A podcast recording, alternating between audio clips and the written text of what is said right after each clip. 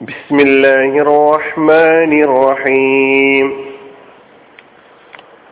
സൂറത്തു ത്വാരിഖ് ആയത് നമ്പർ പതിമൂന്ന് പതിനാല്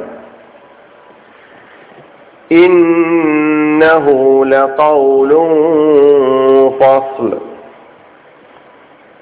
നിശ്ചയം ഇത് ഒരു ഗണ്യതമായ വചനം തന്നെയാണ് വമാഹുവ ബിൽ ഹസ്ൽ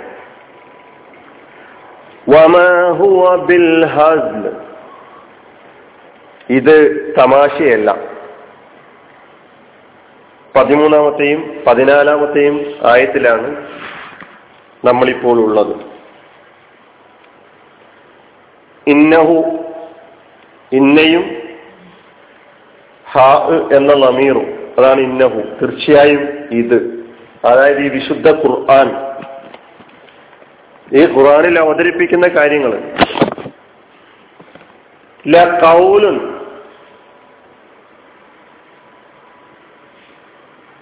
അതൊരു വചനം തന്നെയാണ്. ഒരു വചനം തന്നെയാണ്. ഫസ്ലുൻ ഖണ്ഡിതമായ ഫസ്ലുൻ ഖണ്ഡിതമായ ഒമാഹുവ ഇതല്ല. പിൽ ഹസിൽ തമാശ. ഇപ്പോ ഇന്നഹുവിലെ ആ നമീർ കൊണ്ടുള്ള ഉദ്ദേശം ഖുർആനാണ്. ല കൗലുൻ എന്നല്ല കൗൽ എന്ന കലിമത്ത് നമുക്ക് അറിയാം. കാലയ കൂലു കൗലൻ. ഇതിന്റെ മുന്നിൽ കാണുന്ന ലാമ് ഒന്നും കൂടി അർത്ഥം ശക്തിപ്പെടുത്താൻ വേണ്ടി വന്നിട്ടുള്ള ലാമാണ്. അതുകൊണ്ടാണ് കൗൽ തന്നെയാണെന്ന് പറയും. ഒരു വചനം തന്നെയാണ്. ഫസ്ലുൻ എന്നത് കൗൽ എന്ന കലിമത്തിന്റെ വിശേഷണം സിഫത്ത് ആയി വന്നിട്ടുള്ള പദമാണ്. ഫസ്ലുൻ എന്നതിനാണ് ഗണിതമായ നിർണായകമായ ഫസ്വാല ഫസ്ലുൻ എന്നത് ഇസ്മാണ്. ഫസ്വല എന്നതാണ് അതിന്റെ ഫസ്വാല ഫസ്വല യഫ്സിലു ഫസ്ലൻ. ഫസലയുടെ അർത്ഥം വേർപെടുത്തി വേർതിരിച്ചു തീരുമാനിച്ചു എന്നൊക്കെയാണ്. ഫസ്ലുൻ എന്നതിന് വേറെയും പല അർത്ഥങ്ങൾ ഭാഷയിലുണ്ട്. ഫസ്ലുൻ ഫുസൂലുൻ. അധ്യായത്തെ സൂചിപ്പിക്കാൻ വേണ്ടി ഫസ്ലുൻ എന്ന പദം ഉപയോഗിക്കാറുണ്ട്. ഭാഗം സന്ധി കാലങ്ങളെ സൂചിപ്പിക്കാൻ വേണ്ടി ഫസ്ൽ എന്ന പദം ഉപയോഗിക്കാറുണ്ട്.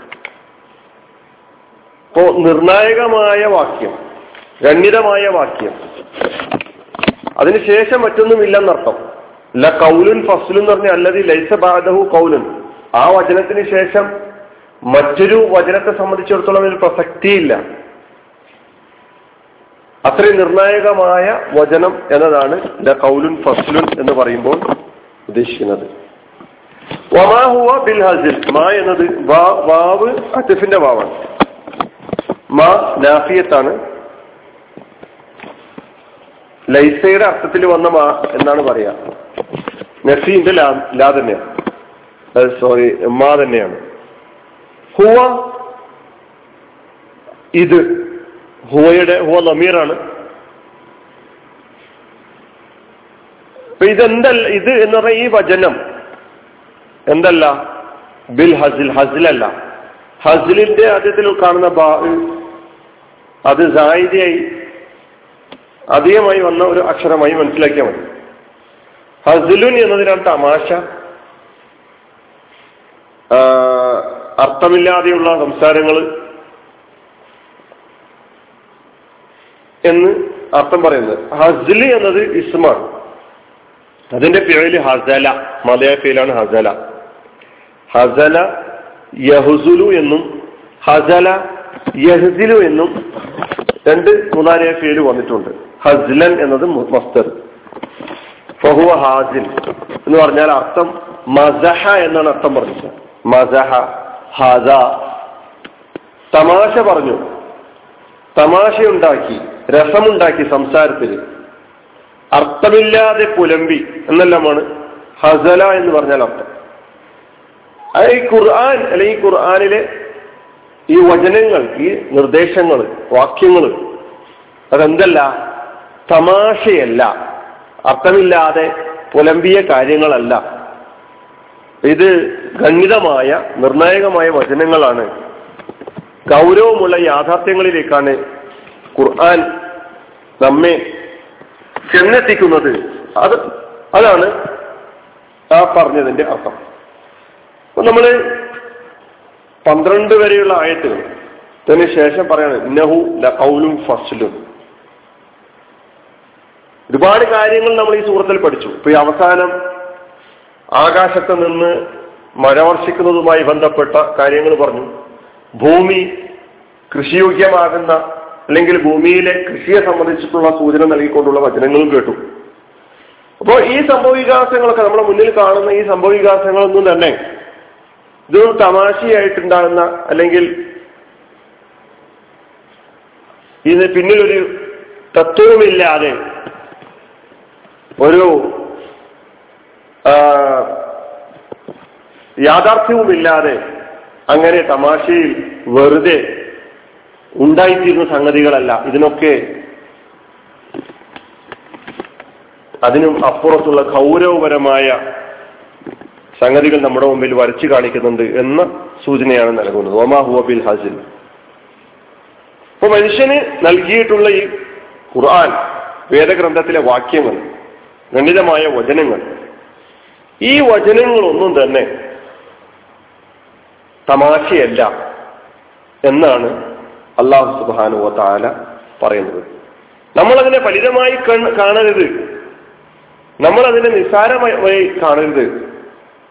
നമ്മൾ അതിനെ ഒരു ടൈം പാസ്സായിട്ട് ഗണിക്കരുത്. ഇന്നിപ്പോ ഖുർആൻ വായനയും ഖുർആൻ ഓതലും ഖുർആന്റെ അർത്ഥവായനയും ഖുർആൻ ക്ലാസ് കേൾക്കലൊക്കെ തന്നെ ഒരു ടൈം പാസ് എന്നതിനപ്പുറം ഗൗരവപൂർവമായ സംഗതി ആവുന്നില്ലെങ്കിൽ ഇതൊക്കെ നമ്മളോടുമുള്ള നിർദ്ദേശമാണ്. ഇന്ന് തമാശയായി കാണുന്നത് നമ്മളിപ്പോൾ അലഹമില്ല വാട്സപ്പിലൂടെ ഖുർആാനിന്റെ അർത്ഥം മനസ്സിലാക്കാനും അത് ജീവിതത്തിൽ പകർത്താനും ശ്രമിച്ചുകൊണ്ടിരിക്കുകയാണ്.